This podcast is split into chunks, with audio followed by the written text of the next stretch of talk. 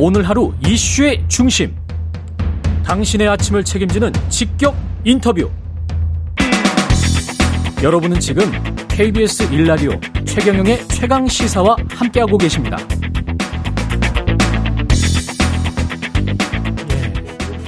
윤석열 대통령 순방 성과에 대해서 어제 야당 입장 들어봤고요. 오늘은 여당 의원 만나보겠습니다. 국회 외통위에 태영호 국민의힘 의원 나오셨습니다. 안녕하십니까? 예, 예. 안녕하세요. 예. 대통령의 그 순방 성과에 대해서 짧게 총평 부탁드리겠습니다. 네. 네. 쉽게 이야기하면 캠프 데이비드의 연속 과정이다 이렇게 보시면 될 것 같고요. 캠프 데이비드의 연속 과정이었다. 네. 왜냐하면 지금까지 우리 국민들이 캠프 데이비드에서 정부에서 뭘 했다고 하니 그래서 이게 어떻게 되는 거냐 어, 그렇죠. 그렇게 그림이 잘 안 그려졌는데 네. 이번에 윤석열 대통령이 아세안과 G20에 나감으로써 음. 거기 가서 한미일이 세 나라가 손을 잡고 어떤 걸 하려고 하려고 하느냐라는 음. 큰 그림을 결국은 보여주었고 그다음에 이번에 윤석열 대통령이 간 곳이 어떤 곳인가면 중국의 뒷마당이라고 하는 그런 이제 중국이 이제 놀던 곳인데 거기에 대범하게 들어가서 앞으로 이 G20을 한미일이 축이 돼서 이끌고 갈 거냐. 라는 이런 가치 외교적인 판단을 명백히 했고 마지막으로 제일 중요한 게 러시아와 중국이 있는 다자 무대에서 러시아와 중국을 우리가 차별적으로 대하겠다는 그런 음. two track 전략을 명백하게 다자 무대에서 제기했다. 이게 아주 큰 의미가 있었던 것 같습니다. 인도를 중국의 뒷마당이라고 지금 묘사를 하십니다. 아니 저는 인도와 아세안, 아세안. 그다음에 G20 네. 이 전반적인 우리 인도 태평양 지역이 네. 중국이 지금 노리고 있는 아주 큰 이제 뒷마당이었는데 예, 거기에 하죠. 우리가 지금 대담하게 끼어들었다는 거죠. 예. 근데 윤석열 대통령이 계속 이제 한일 중 이렇게 음. 말씀을 하시잖아요. 예. 여기에는 어떤 의미가 있는 걸까요? 그 한중일이라고 하지 않고. 예. 예. 그 일단 이번에 우리 차례요고요. 그 음. 그저 정상회담. 정상회담. 예. 그다음에 다음에는 일본 차례고 예. 이렇게 해서 그 순차를 매기려고 지금 한일중 이렇게 이제 순서를 이, 이야기하는 것 같습니다. 아, 순차를 매기려고? 예.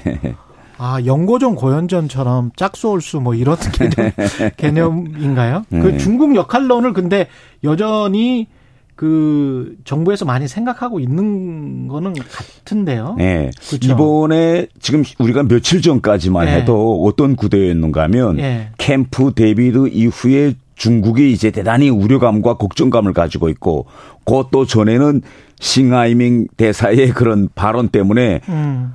한국과 중국 관계가 대단히 냉랭한 관계였습니다. 그런데 예. 이번에 가서 결국은 윤석열 대통령과 중국 총리와의 미팅 이후에 이 모든 우려를 대화 협력으로 풀자 라는 어. 한 중 간의 공감대가 이루어졌습니다. 예. 그래서 이번 결국은 G20 끝난 이후 나눈 말이 음. 조태영 실장 같은 경우에는 지금 음. 시진핑 주석의 방한도 음. 불가능하지 않다. 이런 아. 이야기가 지금 나오고 있거든요. 방한도 불가능하지 네. 않다. 연내. 그러니까 거기에 이제 연내가 되겠는지 아니면 네. 다음 해로 미뤄지겠는지는 어 아직 뭐 결정된 건 없는 것 같지만 음. 그 정도로 지금 한국과 중국 사이 공감대가 지금 이루어진 거고 그러면 중국이 원하는 것과 한국이 원하는 게 분명히 있을 것 아닙니까? 예. 근데 이제 미국이 또 원하는 게 있잖아요. 예. 근데 거기에서 우리가 잘 균형을 맞추면서 접점을 찾아야 되는데 예.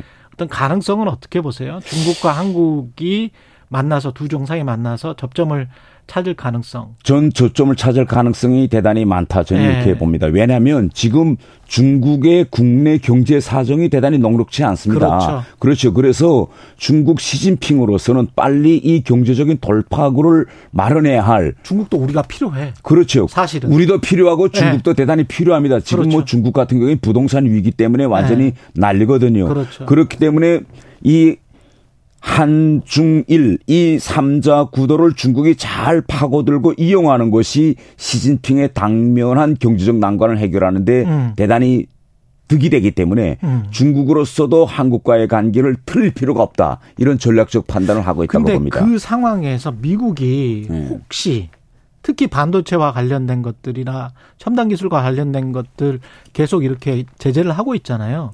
미국이 어떤 개입하거나 그 정도까지 그 다시 밀접하게 되는 건 안 돼. 이렇게 할 가능성은. 근데 지금 이 예. 새로운 공급망 형성에서 예. 어, 한미 사이에 일정한 공감대가 이루어지는 것이 뭔가면 예. 우리가 순간에 중국과의 관계를 끊고 예. 새로운 공급망을 찾아서 방향을 급 속도로 아, 돌리긴 힘들거든요. 아, 미국도 안 돼요. 아, 니 미국도, 미국도 안 되잖아요. 안 돼. 미국도 안 돼. 다안 되거든요. 예. 그래서 이것은 앞으로 장기적인 목표이고 그렇죠. 이와 관련해서 대단히 예. 서서히 이제 선회해야 된다 이런 공감대가 있기 때문에 음. 우리와 중국 사이에 이러한 밀착 밀착이라고 보다는 이러한 협력 관계를 보인다고 해서 미국이 음. 우리를 보고 그건 안 돼라고 아. 나올 것 같지는 않습니다. 예, 네. 그랬으면 좋겠습니다. 북한과 러시아는 지금 가서 만나기는 만나겠죠. 두 예, 정상이. 당연히 만나죠. 예, 그러면 예. 뭐가 거리 지금 예측하는 대로 뭐 핵잠암 기술과 무기, 우크라이나 전쟁의 무기 거래 이게 지금 똑같이 예측하십니까? 그렇죠. 지금 예. 이번에 푸틴과 김정은 정상 회담과 관련해서 우리가 주목해야 될 점이 있습니다. 예. 뭐냐면 지금 미국이 제일 걱정하고 제일 반발하고 있습니다. 음. 엄밀하게 따지면 우리가 제일 걱정하고 우리가 반발해야 되는데 그렇죠. 오히려 우리는 약간 한 발 물러나 있고 네. 물론 오늘 윤석열 대통령이 어떤 메시지를 내놓겠는지는 모르겠습니다. 그러나 지금 제일 반발하고 있는 게 미국이에요. 지요 미국은 매일 메시지를 내고 어제 같은 경우에는 러시아에다가 공개적으로 무기 거래가 이루어진다면 러시아에 대한 큰 전략적 실수가 될 거다. 이렇게 강하게 경고했거든요. 네. 그럼 왜 미국이 지금 푸틴과 김정은의 정상회담에 대해서 이렇게 지금 반발하고 있느냐 두 가지입니다. 하나는 우크라이나 전쟁인데 우크라이나 전쟁을 미국까지 미국 나름대로 러시아와 일정한 정도의 좀 관리를 해왔습니다. 무기를 주면서도 우크라이나 측에 이건 절대 공격용으로 쓰면 안 된다. 특히 음. 이걸 가지고 러시아 영토를 치면 안 된다. 공격하면 안 된다.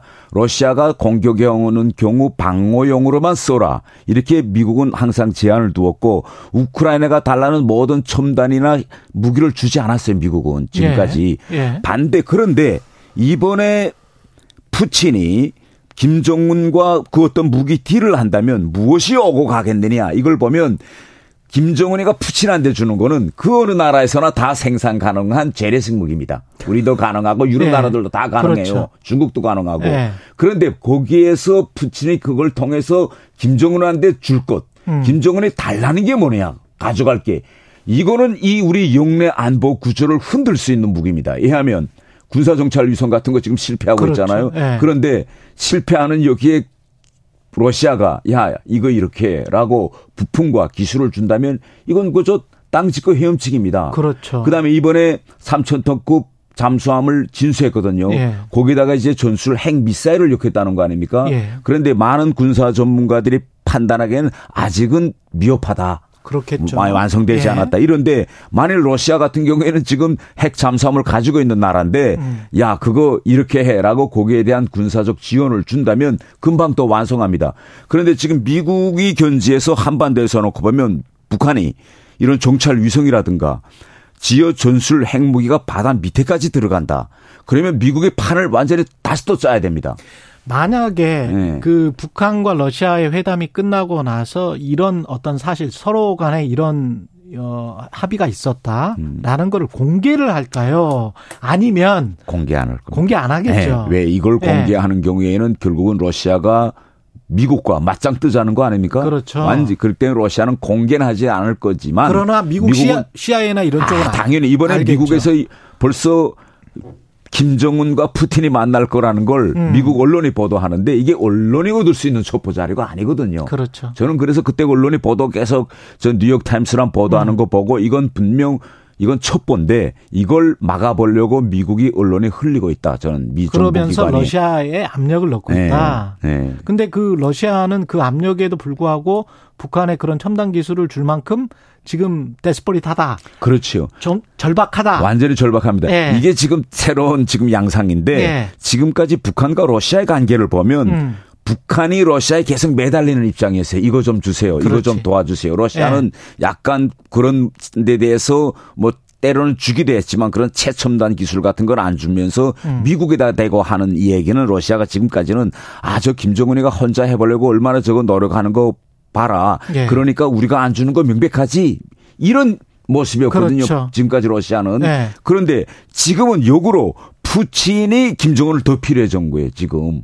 그럼 그러니까 중국 그러니까, 스탠스는 어떻습니까? 그러니까 여기에서 그러니까 바로 그냥 러시아를 응원할 수는 없는 거잖아요. 그러니까 지금 중국은 네. 왜냐하면 아까 국내 경제 사정이라든가 네. 또 중국은 유엔 안보리 상임 이사국입니다. 예. 그렇기 때문에 유엔이라는 큰 국제 무대에서 자기가 한 언약을 지켜야 돼요. 그렇죠. 그렇기 때문에 러시아가 중국으로부터 계속 무기 달라고 하지만 예. 또 중국은 생산해 줄 수 있지만 중국은 우크라이나에만은 무기 제공을 하지 않고 있습니다. 그렇죠. 그런데 지금 러시아는 우방이 없어요. 누구가 누가 이 빈 공간을 메워줄. 네. 그런데 지금 김정은이가 메워주겠다라고 네. 지금 나섰으니까 푸틴으로서는 완전히 지금 허재를 만났다 이렇게 볼 수 있죠.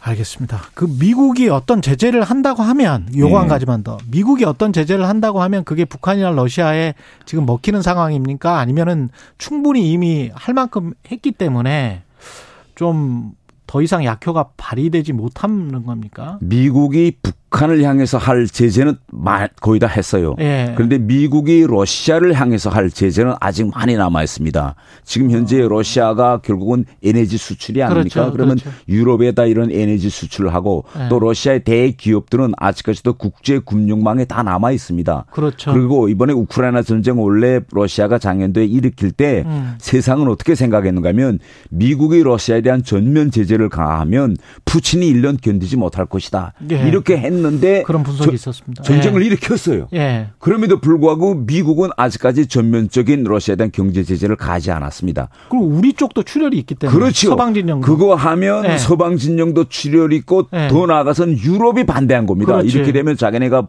그래서 미국이 그런 제재를 못 했는데 음. 지금 이번에 미국이 러시아에 대고 전략적 실수를 하고 있다라고 예. 경고한 거는 만일 북한이란 변수를 끌어들여서 네. 우크라이나 전쟁을 확전하고 또 이 최첨단 기술을 북한에 준다면 미국으로서는 더는 현 상황을 좌시할 수 없다.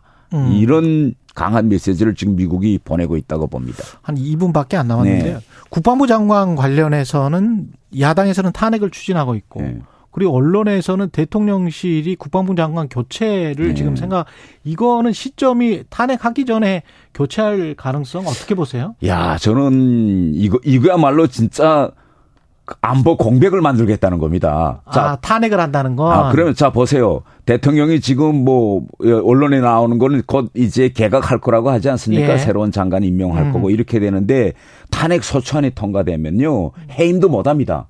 그렇죠, 그렇죠. 해임 못해요. 해임 못하면 결국은 어떻게 되느냐? 차관이 대신해야지 모든 걸. 그러면 네. 이게 완전히 군대의 수장이 지금 선발에 묶여 있는 이런 상황. 음. 임명도 못하고 해임도 못하고. 한 6개월은 그렇게 되죠. 그렇게 돼서 네. 결국은 우리 이상민 장관 때도 보지 않았습니까? 이게 네. 탄핵 소추안이 기, 각될 때까지 장관직이 공백이 상태거든요. 그런데 예.